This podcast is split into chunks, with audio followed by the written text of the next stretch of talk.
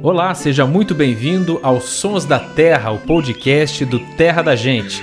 Eu sou Marcelo Ferri, repórter do Terra, e aqui comigo estão minha colega, repórter Ananda Porto. Tudo bom, Ananda? Tudo bem. E também o biólogo consultor Luciano Lima. E aí, Luciano? Tudo bom, Marcelo? Tudo bom, Ananda? E um abraço para quem está nos ouvindo aí. E hoje, como temos feito em todos os programas do mês de março, vamos falar sobre natureza na música brasileira. Gente, o episódio de hoje é dedicado a uma música, é uma obra-prima caipira, daquelas que encantam pela beleza singela, aquele jeito de falar caipira, da saudade, das coisas do sertão. Vamos ouvir. Cheguei na beira do porto, onde as ondas se espalham. Cuitelinho foi gravada por Milton Nascimento, Renato Teixeira, Pena Branca e Chavantinho, Sérgio Reis a minha música caipira preferida. E o cuitelinho não gosta que o botão de rosa caia. Mas afinal de contas, Ananda, o que é cuitelinho? Bom, cuitelinho na verdade é um termo, né, popularesco aí, assim, até falam que é um termo, como você bem falou, caipira, e na verdade vem de cuitelo, né? Que cuitelo é um termo usado para se referir a beija-flor.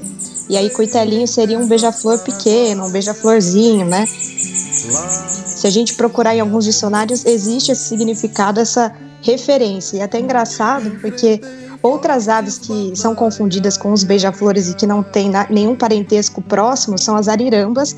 E da família das arirambas tem uma delas que chama cuitelão, né? Que seria como se fosse o beija-flor grande.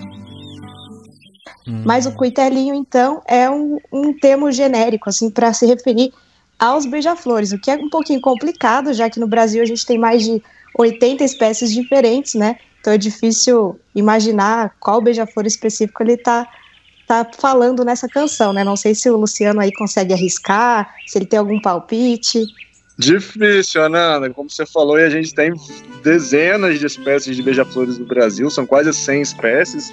Alguns são muito comuns, né? Acho que talvez não dá pra gente é, adivinhar, mas se você pensar num cuitelinho aí que está presente nas áreas rurais de muitos, muitos lugares do Brasil, por exemplo, o besourinho de bico vermelho. É um passarinho bem típico aí de áreas rurais, gosta de fazer o ninho embaixo do barranco. Então, se fosse para escolher um para representar o cuitelinho, eu acho que eu escolheria o besourinho de bico vermelho, porque ele é muito pequenininho e bonitinho também, né? Bom, uma pista para a gente tentar identificar qual dos cuitelinhos a música se refere é o fato dela se passar, né, da história se passar ali na divisa de São Paulo com Mato Grosso. Eu entrei no Mato Grosso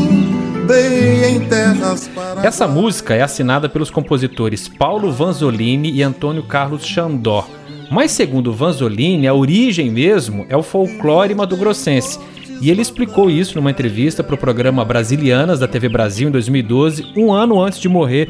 Vamos ouvir o que disse o Vanzolini. Eu estava no Rio Paraná e eu tinha um amigo chamado Xandó, que era um fiscal de rendas, era apaixonado por música. E ele me falou, Paulo, tem um barqueiro aí que tem uma moda maravilhosa. O barqueiro chama Banhão Augustão. E era cuitelinha, é uma beleza mesmo, né? Aí eu dei uma arrumada no cuitelinho, que completei o Augustão, eu tinha esquecido o verso, eu tinha esquecido os outros, eu dei uma arrumadinha e tá aí. Quer dizer, o barqueiro sabia os dois primeiros versos. E aí o Vanzolini escreveu o terceiro, que é sem dúvida um dos mais bonitos. Vamos ouvir. A tua saudade corta como de. O coração fica aflito, bate uma outra falha. Os olhos se enchem d'água, que até a vista se atrapalha. Olha a sofrência aí desde aquela época, hein, Luciano Lima? Quem foi Paulo Vanzolini? Paulo Vanzolini, todo mundo pensa nele aí por conta do Cuitelinho, todo mundo pensa nele. Tem outras músicas sofrência também, né? Por exemplo, Ronda. De noite, eu rondo a cidade. Sofrência raiz, né? Essa é sofrência. E é engraçado, né? Porque essa música tem uma história fantástica também. Ela foi meio que eleito um hino, assim, quase de São Paulo. E o Vanzolini, ele sempre falava que ele não entendia, porque ele teve a inspiração para a Honda, né? Que aí a gente tá falando de outra música, é, frequentando ali a, a, a, zona de Baixo Meretrício de São Paulo e vendo as mulheres indo em busca dos maridos nesses lugares. Então, literalmente, a música é a história de uma mulher que está procurando o marido e provavelmente quer matá-lo se encontrar. Então, ele sempre falava que não entende como as pessoas gostam tanto dessa música e tornou-se um hino. Mas a melodia é linda, uma música linda. O Vanzolini ele é muito lembrado. Tem outra também dele, Levanta, Sacode a Poeira e dá Volta por Cima. Quem não conhece essa música também. É, eu, como um, um, sambista fajuto aí, entusiasta do samba, adoro o Vanzolini. Mas o Vanzolini tem uma outra conexão com a minha profissão, que poucas pessoas sabem, mas na verdade o Vanzolini era um sambista profissional, mas o samba era quase que um hobby dele, porque de profissão o Vanzolini foi um dos maiores zoólogos que já existiram no Brasil, inclusive com fama mundial. Zoólogo aí quem é especialista em bicho, na verdade o Vanzolini até tinha uma especialidade que era ali os répteis, especialmente os lagartos. E ele foi diretor do Museu de Zoologia de São Paulo durante muitos e muitos anos, inclusive eu fiz é, é, a minha pós-graduação no Museu de Zoologia, então frequentava ali, sempre estudei do lado da sala, que era a sala do Vanzolini. Conheceu e sempre ele uma... pessoalmente ou não?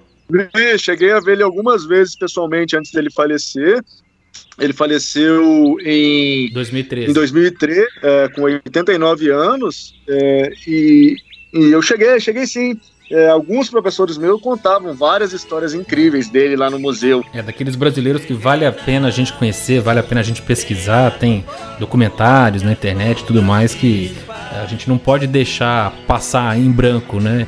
Além de ter o conhecimento técnico, ter a sensibilidade de captar e arrumar, vamos dizer assim, uma obra-prima como essa Caipira Cuitelinho. Não, essa música ela é fantástica, a gente já mencionou antes aqui no programa, em outro momento, mas é, ela é rica, né, pela simplicidade mesmo. Eu acho que ela é muito simples, a, a forma que ela é cantada, os versos, e isso torna belíssimo, né? Com certeza é um grande hino aí nosso. Muito bem. Gente, o meu coração vai ficar com aquela saudade cortando feito aço de navaia, como diz a música, até o nosso próximo episódio na quinta-feira, seguindo essa série sobre música brasileira e a natureza na música brasileira. Pode colocar a roupa social, a calça de linho, porque no próximo episódio nós vamos precisar estar tá com o traje bem preparado. Vamos falar de Tom Jobim, né, Luciano? Isso, Tom Jobim, outro grande aí, apaixonado pela natureza brasileira e que poucas pessoas sabem. Tem várias curiosidades legais sobre ele aí. É bom de ficar bem aprumado pro próximo e ferre. Essa doença de coração aí levanta, sacode a poeira e dá volta por cima, meu amigo. Amém, amém. Um abraço, muito obrigado, Luciano Lima. Muito obrigado, Ananda Porto. Tchau, gente, até a próxima.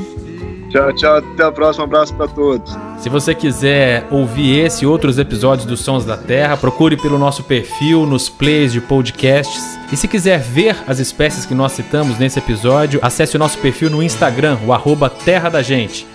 A edição e finalização foi de Samuel Dias. Vamos encerrar com Cuitelinho numa versão maravilhosa de Renato Teixeira e Pena Branca e Chavantinho. Até a próxima. Cheguei na beira do porto onde as ondas se espalham. As garças dá meia volta e senta na beira da praia coitelinho não gosta